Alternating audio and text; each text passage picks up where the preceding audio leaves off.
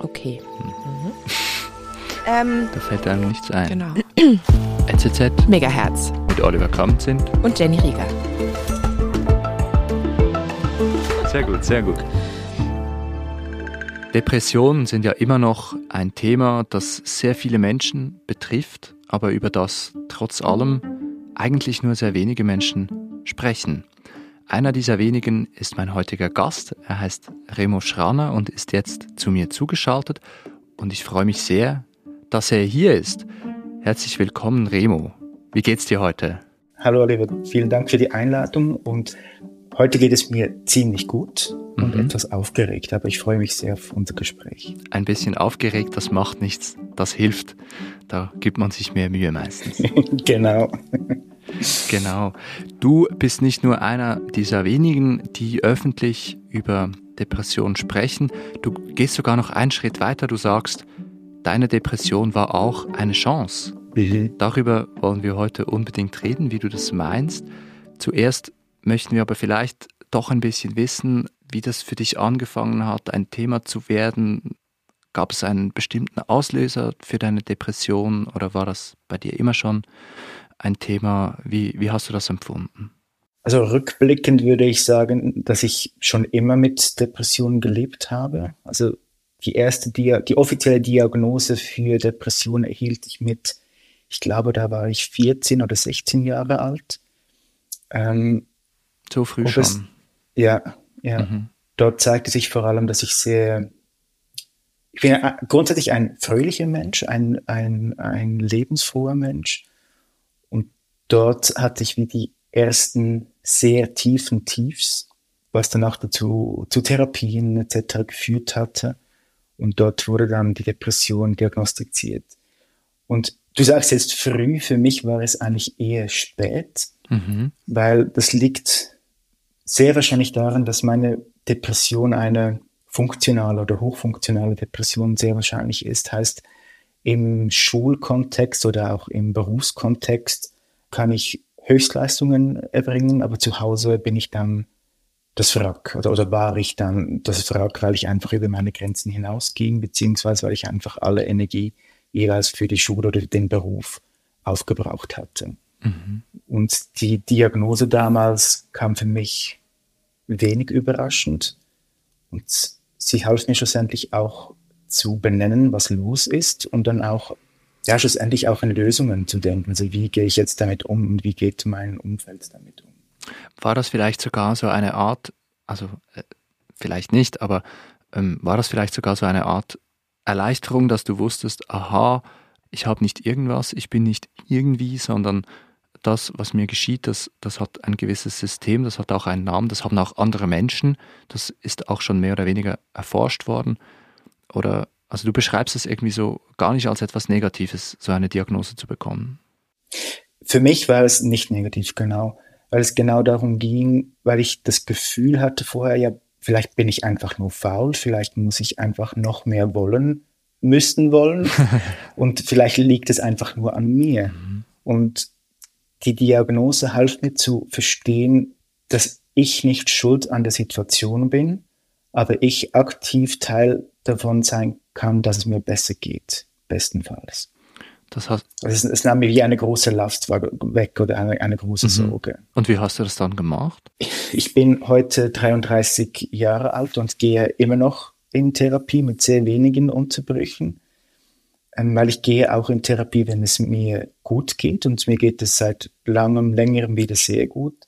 Aber der Austausch mit meinen, meiner Therapeutin oder meinen Therapeuten tut mir sehr gut, mich zu reflektieren, einen Ort zu haben und, und auch, einen Menschen zu haben, der nicht in meinem Berufskontext ist, nicht in meinem familiären Kontext dabei ist, sondern wirklich ähm, eine Außenperspektive einnehmen kann. Und so, ja, ich immer wieder rückblicken kann oder vorausblicken kann, wie es mir geht, was ich momentan brauche. Weil wenn ich etwas gelernt habe durch meine Depression, ist es meine Grenzen kennenzulernen, um meine Grenzen auch zu bewahren und wie wichtig mhm. es ist, auf meine Grenzen zu hören. Mhm.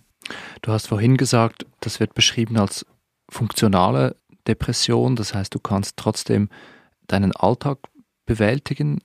Du hast dann auch eine Ausbildung gemacht, du bist Journalist wie ich. Ähm, mhm. mhm. Ja, wie geht das? Also wie kann man sich das vorstellen? Das ist ja trotzdem eine erhebliche psychische Krankheit, wenn man so will, und mhm. ein Handicap. Ja, also zuerst mal vielleicht. Ja, ich wurde Journalist, weil der Journalismus beziehungsweise der Kontakt mit Menschen meine Leidenschaft ist. Zu verstehen oder zumindest zu versuchen, andere Lebenswelten nachvollziehen zu können, ist das, was mich inspiriert und mich antreibt. Und diese Leidenschaft ist auch gerade die, die, die mich angetrieben hat, mit der Depression diesen Beruf auszuüben und ich glaube ein Stück weit gewisse Menschen auch besser verstehen zu können, weil ich seit Tag eins eigentlich mit, mit meinen Praktika habe ich sehr schnell gemerkt, dass das Thema Gesundheit eigentlich mein Thema ist. Also ich hatte meine Diplomarbeit war, war eine Reportage über eine Alzheimer-Demenzpatientin, die ich ein Jahr lang begleitet hatte. Sie wusste jeweils nicht, wer ich bin. Mhm. Und das war eine sehr, sehr schöne Erfahrung. Und ich wusste einfach, Gesundheit ist mein Ding. Mhm. Und während der Ausbildung ging ich bewusst über meine Grenzen hinaus, weil ich einfach von News zu Reportage zu Video einfach alles ausprobieren wollte. Mhm. Und das wurde mir dann auch schlussendlich zum Verhängnis. Also ähm, es führte auch zu meinem ähm Klinikaufenthalt. Das war 2018, mhm. weil ich einfach auf viel zu vielen, wie man so schön sagt, auf viel zu vielen Hochzeiten getanzt hatte. Und es schlussendlich einfach gar nicht mehr ging. Also mein Körper, mein physischer Körper streikte. Ich kam nicht mehr aus dem Bett heraus. Ich konnte mir nicht mehr die Zähne putzen. Die, die Energie fehlte. Und da entschied ich mich für eine, für einen psychiatrischen äh, Aufenthalt mhm. in einer Klinik. Also wirklich ganz, ganz schlimmer Notfall. Wenn man nicht mehr die Zähne ja. putzen kann, wenn man, wenn gar nichts mehr geht. Ja, es war damals auch so, dass ich ein Praktikum im Ausland mir ergattern konnte, ah. mein, mein, auf meiner Wunschredaktion. Und dann eigentlich, ich glaube, es war vier Tage vor Stellenantritt, musste ich das, die ganze Sache eigentlich wieder abblasen und begab mich dann in die, in die Klinik, weil mhm. ich dort wirklich merkte, meine Gesundheit ist sehr viel wichtiger als meine Karriere. Mhm. Und wie war das, als du da in diese Klinik kamst? War das wieder so eine Erleichterung wie, wie bei dieser ersten Diagnose oder, oder war das mhm. auch schlimm, sich das so eingestehen zu müssen? Ich kann jetzt nicht dieses Praktikum machen, weil mir geht es nicht gut. Das war sehr schlimm, dass ich das Praktikum nicht ähm, durchziehen konnte. Aber ich erinnere mich, als ich in den Esssaal kam und etwa 50 Leute dort sah, die zu Mittag gegessen hatten, das war für mich ein unglaublich schöner Moment, weil ich sah vor meinen Augen, dass ich nicht alleine mit dem Thema bin. Weil das, was die Depression mit mir zumindest gemacht hatte, ist, dass ich das Gefühl hatte, dass ich allein bin, dass ich einsam bin, dass es nur mir so geht und anderen geht es nicht so, weil zu diesem Zeitpunkt eigentlich keine Person über dieses Thema gesprochen hatte. Und dieser Moment war sehr eindrücklich und ja, und, und ich denke heute noch an diesen ja. Moment, weil es wirklich gezeigt hat, dass die Depression lügt. Mhm. Das war ein erster Wendepunkt, wenn man so will, in deinem Leben. Du hast danach angefangen, einen Blog zu schreiben, was natürlich in einer gewissen Weise naheliegend ist für dich, wenn du Journalist bist. Du hast dich entschieden, öffentlich nachzudenken über diese Krankheit. Wie, wie ist es dazu mhm. gekommen? Was hat dich dazu motiviert, das zu tun?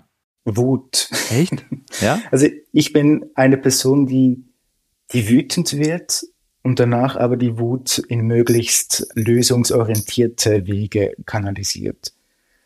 Weil das, was passierte nach dem Klinikaufenthalt, ist, dass ich eigentlich zurück zum, äh, zu meiner Anstellung wollte. Ich war in einer befristeten Anstellung. Die wurde dann aber nicht, der Vertrag wurde nicht verlängert wegen dem Aufenthalt. Und, und auch mehrere Gespräche meinerseits fruchteten nicht. Also ich wollte eigentlich meinen Wiedereinstieg planen, aber von der anderen Seite kam keine Reaktion oder sie haben keine Zeit oder ja, geht nicht. Ich war sehr wütend auf den Journalismus und auf die Arbeitswelt grundsätzlich, weil ich dachte mir, ich will arbeiten, warum lässt ihr mir nicht arbeiten? Und daraus entstand dann eigentlich die Erkenntnis, ja, aber wie sollen Menschen wissen, wie sie mit Personen mit Depression umgehen sollen, wenn niemand darüber spricht? Mhm.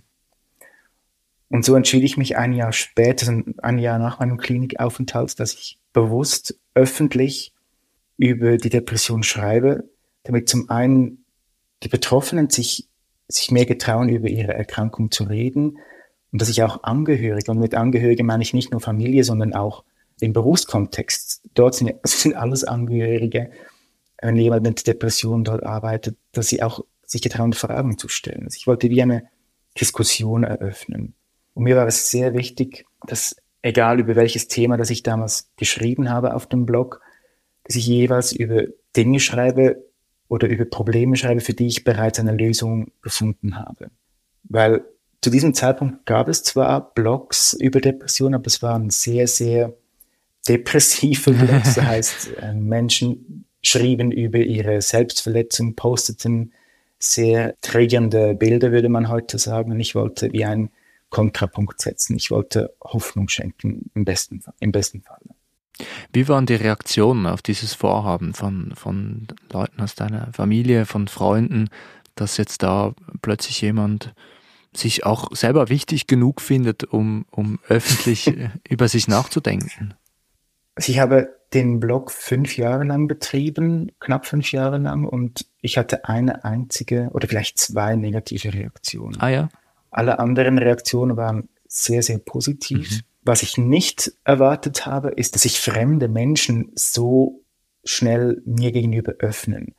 Ich habe gemerkt, dass durch das, dass ich öffentlich über meine Depression geschrieben habe, dass die Menschen sehr schnell mit mir über ihre eigenen Probleme dann ins Gespräch kamen. Das hatte mich dann sehr überfordert anfangs, weil ich nicht wusste, ich bin keine Fachperson, ich kann nur zuhören bis ich dann merkte, dass es genau um das geht. Einfach nur zuhören und nicht Tipps verteilen.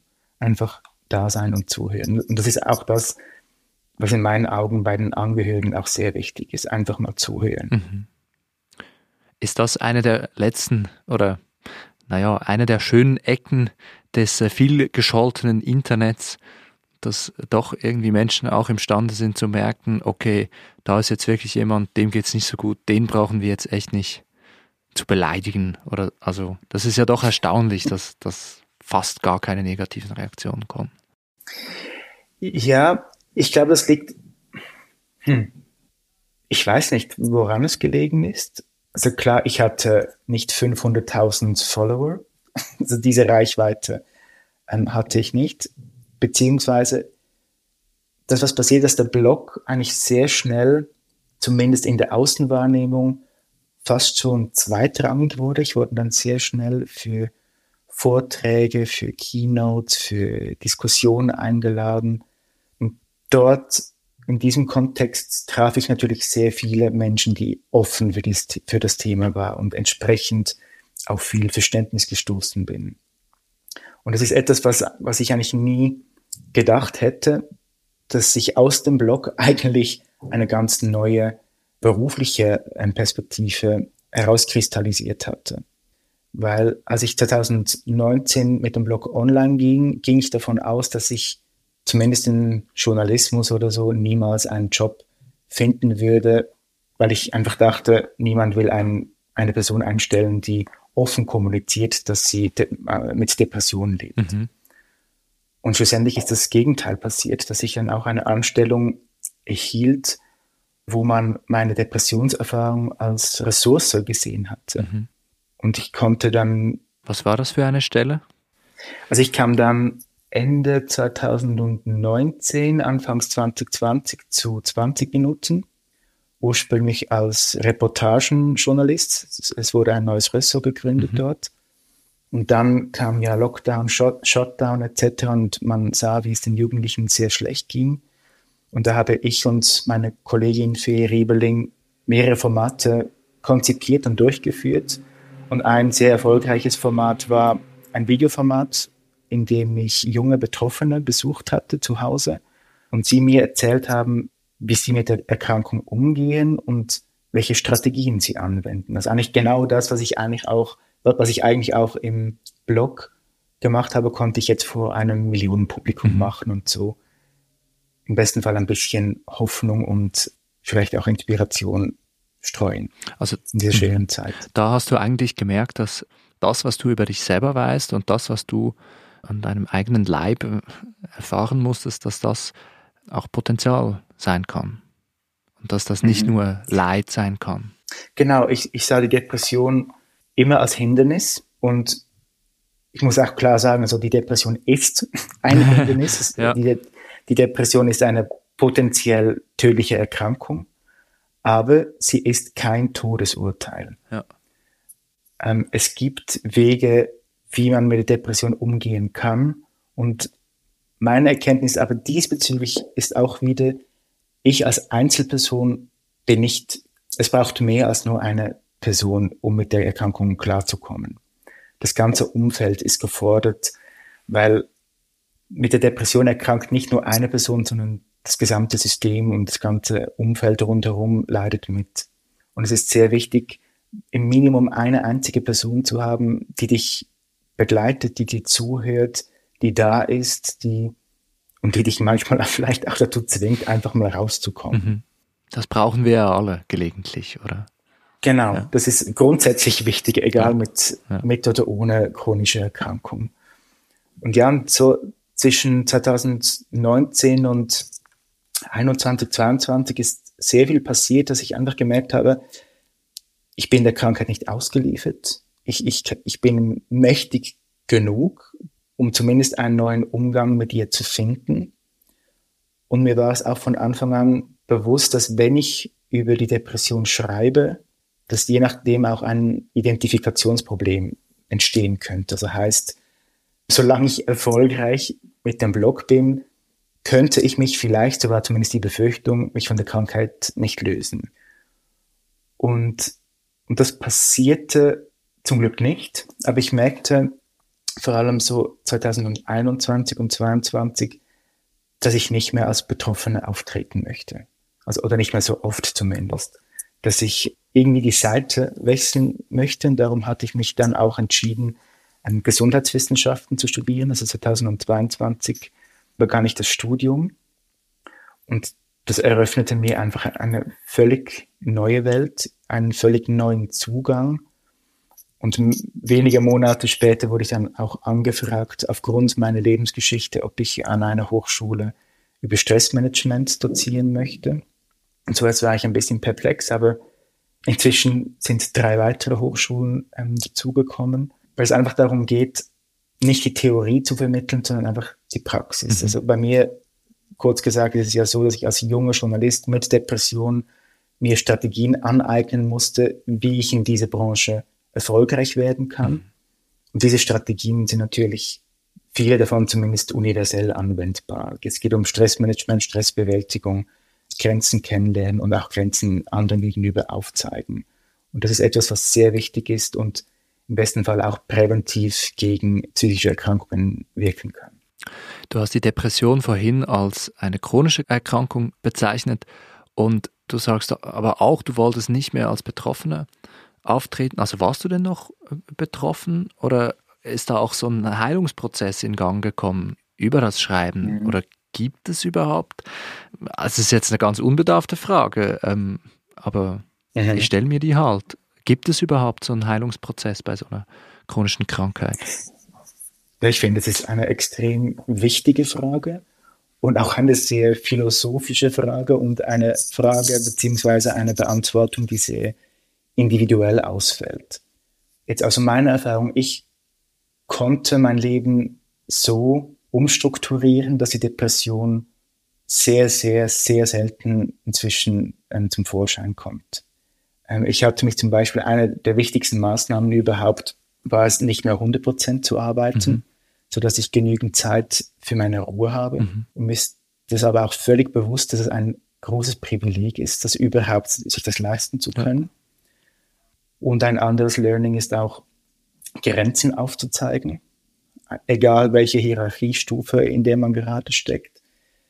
Heißt, ob es eine Heilung gibt von Depression oder nicht, ich weiß es nicht. Aber ich kann für mich sagen, dass ich ein Leben führe, in der ich der Depression keinen großen Platz mehr gebe, beziehungsweise in der die Depression einfach weniger zum Vorschein kommt. Mhm.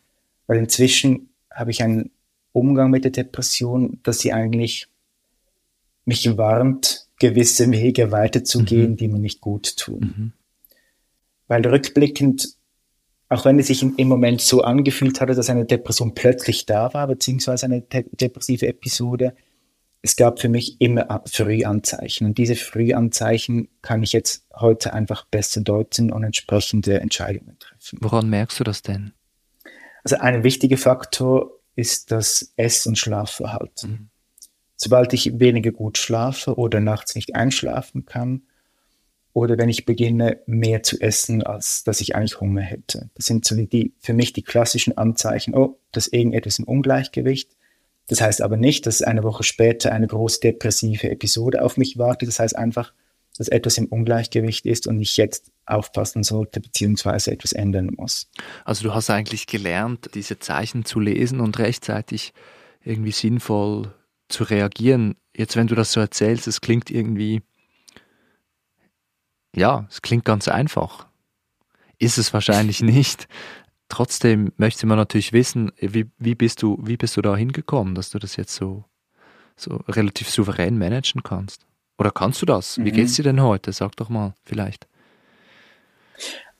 Also mir geht es sehr gut. Schön, das freut mich.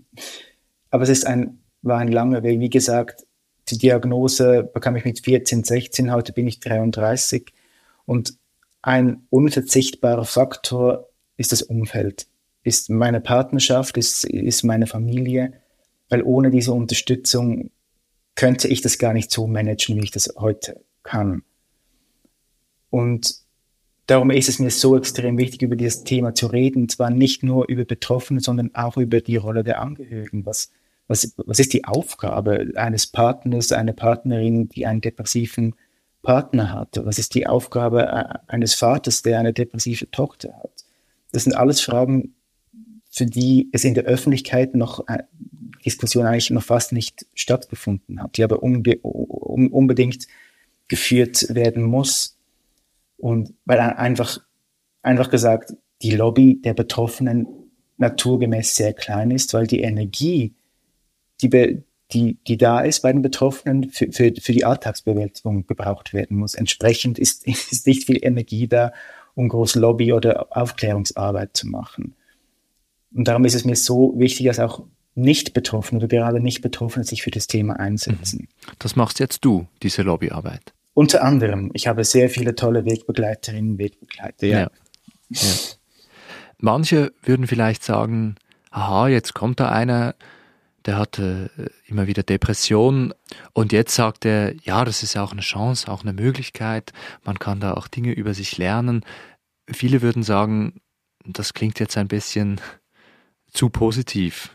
Wie, wie, mhm. Was entgegnest du diesen Leuten? Dass in erster Linie die Depression eine potenziell tödliche Erkrankung ist. Das ist Punkt eins. Aber dass es kein Todesurteil ist. Und ich sage nicht, dass, ich muss so sagen, ich komme aus dem Boulevard. Es, es ist meine, auch mein, mein Ziel, die Leute mit solchen Titeln und Schlagworten natürlich auch zum Denken zu bringen. Also ich, ich, ich vor ein paar Jahren hatte ich ein, einen Vortrag gehalten vor Fachpublikum und der, und der Titel war Die Depression als Karrierebooster. Und ich möchte einfach zeigen, dass, dass die Depression verdammt schlimm ist, das aber nicht bedeutet, dass das ganze Leben nur noch Depression sein muss. Mhm. Und ich sage aber gleichzeitig, es ist auch nicht mein Ziel, dass alle Personen mit Depression öffentlich über ihre Erkrankung reden müssen, überhaupt. Mhm.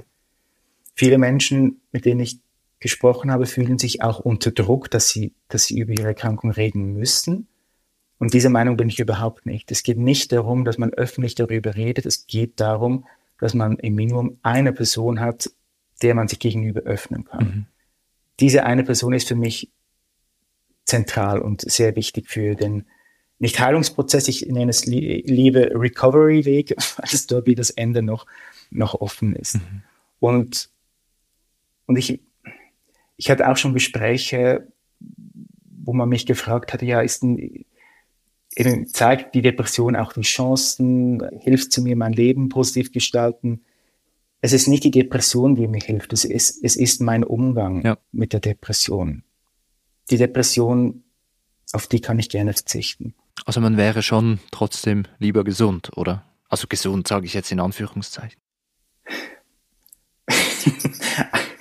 ja, natürlich. Also wenn man mit gesund meint, ein Leben zu leben, für, für, da, für das Leben und, und, und, man genügend Energie für dieses Leben hat, dann ja, ja, dann auf jeden Fall. Aber ich bin auch der Meinung, Gesundheit ist nicht die Abwesenheit von Krankheit. Also Gesundheit und Krankheit als Kontinuum, dass gewisse Bereiche krank sein können, gewisse andere Bereiche gesund sein können. Dieses Verständnis von Gesundheit hilft mir, mit der Depression umgehen zu können. Mhm.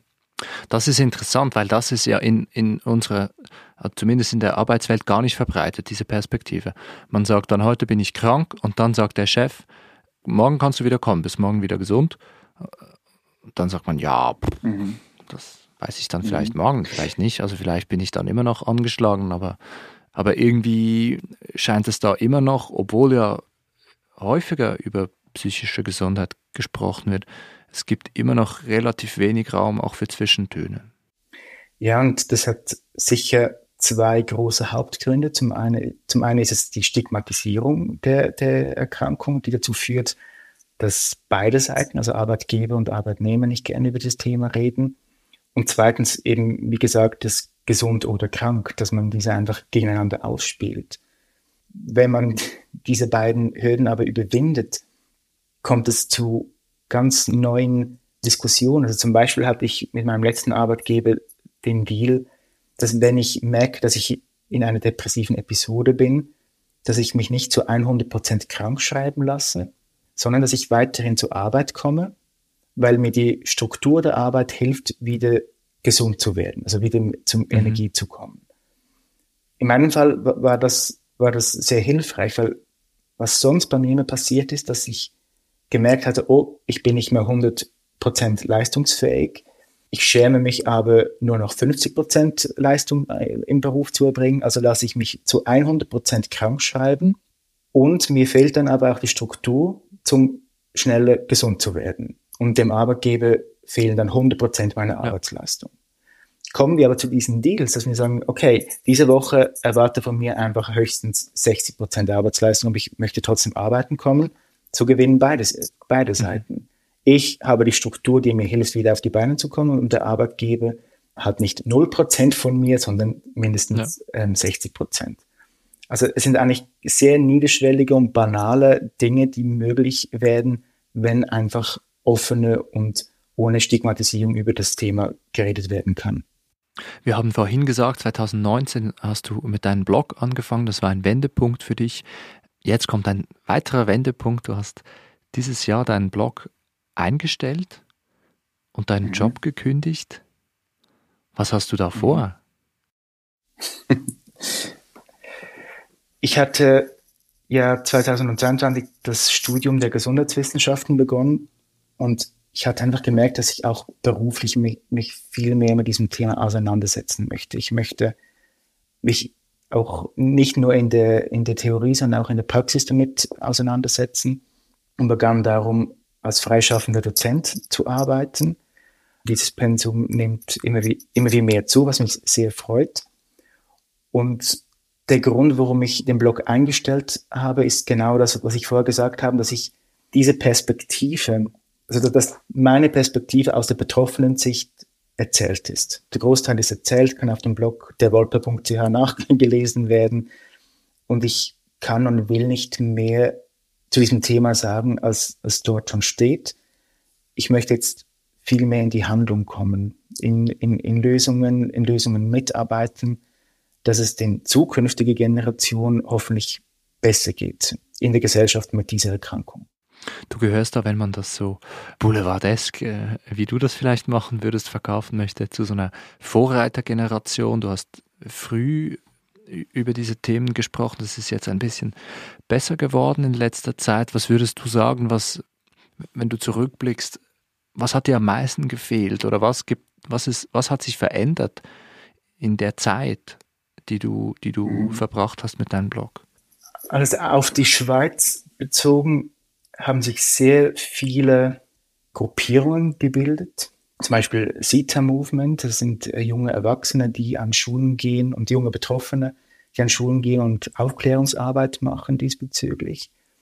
Und so gibt es sehr viele Vereine, die sich gebildet haben und über dieses Thema jetzt reden.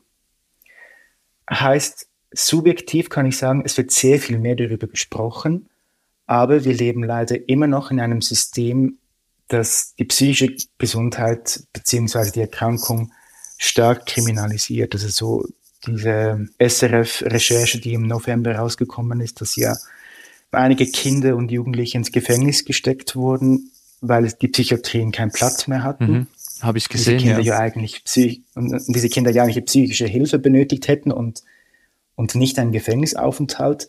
Das zeigt uns einfach, wie hilflos dieses alte System ist, dass dieses System nicht gemacht ist für, für diese Themen. Und es zeigt auch das grundsätzliche Problem, das wir in der Schweiz haben, dass sich niemand verantwortlich fühlt, das Thema anzugehen. Also von Seiten Politik heißt ja, nein, äh, es, oder von Seiten Bund heißt es, musste, die Kantone mussten schauen, die Kantone sagen, ja, ja. ja nein, Gemeinden, ja. die Gemeinden Depressionen sind Sache der Kantone. Ja, ja, und es ist einfach genau, also jetzt, jetzt spezifisch auf diese Fälle mit diesen Kindern, die ins Gefängnis gesteckt wurden. Hier geht es mir nicht darum, Schuldzuweisungen zu machen. Also wer ist schuld an dieser Misere? Sondern es zeigt einfach exemplarisch auf, dass diese Situation nur zustande kommt, weil niemand Verantwortung übernimmt. Und das ist mein großes Anliegen, dass wir schlussendlich die Politik dazu zwingen müssen, sich mit diesem Thema auseinanderzusetzen, weil gerade während der Corona-Pandemie, ich weiß schon nicht mehr, wie viele Organisationen welche Forderungen gestellt hatten und es ist trotzdem nichts passiert. Und jetzt sind wir in dieser Misere drin, die sehr schlimm nicht nur für die Betroffenen selbst ist, sondern auch für, für Menschen, die gerade selbst in einer Depression stecken und unsicher sind, ja, was passiert denn mit, mir, wenn ich in eine Psychiatrie muss und uns keinen Platz mehr gibt. Und dort müssen wir einfach handeln. Mhm. Die Politik dazu zwingen, dass sie was unternimmt, damit es Menschen besser geht, ist das deine Mission? Kann man das so sagen? Ich weiß es noch nicht. Bis Anfang Jahr war ich noch als Journalist, Journalist unterwegs und musste oder durfte mich politisch stark zurückhalten, was ich auch richtig finde als Journalist. Jetzt bin ich in einer anderen Situation, in einer anderen Position und ich sage mal so, ich würde nicht davor zurückschrecken, mich auch politisch für dieses Thema zu engagieren. Dabei wünsche ich dir ganz viel Erfolg, lieber Remo. Danke, dass du dich heute zuschalten hast können. Es war ein sehr interessantes Gespräch, das uns Einblicke in eine zwar traurige, aber doch wichtige Lebensrealität ermöglicht hat. Herzlichen Dank. Danke fürs Gespräch, Oliver. Mein Name ist Oliver Kabenzind und nächste Woche haben wir etwas ganz Besonderes für euch vorbereitet. Nämlich waren die großartige Jenny Rieger und ich zum ersten Mal überhaupt gemeinsam im Studio und wir haben da ein Weihnachtsspecial für euch vorbereitet. Wir würden uns sehr freuen, wenn ihr mit dabei wärt und wünschen euch bis dahin angenehme Wintertage. Macht's gut und auf Wiederhören.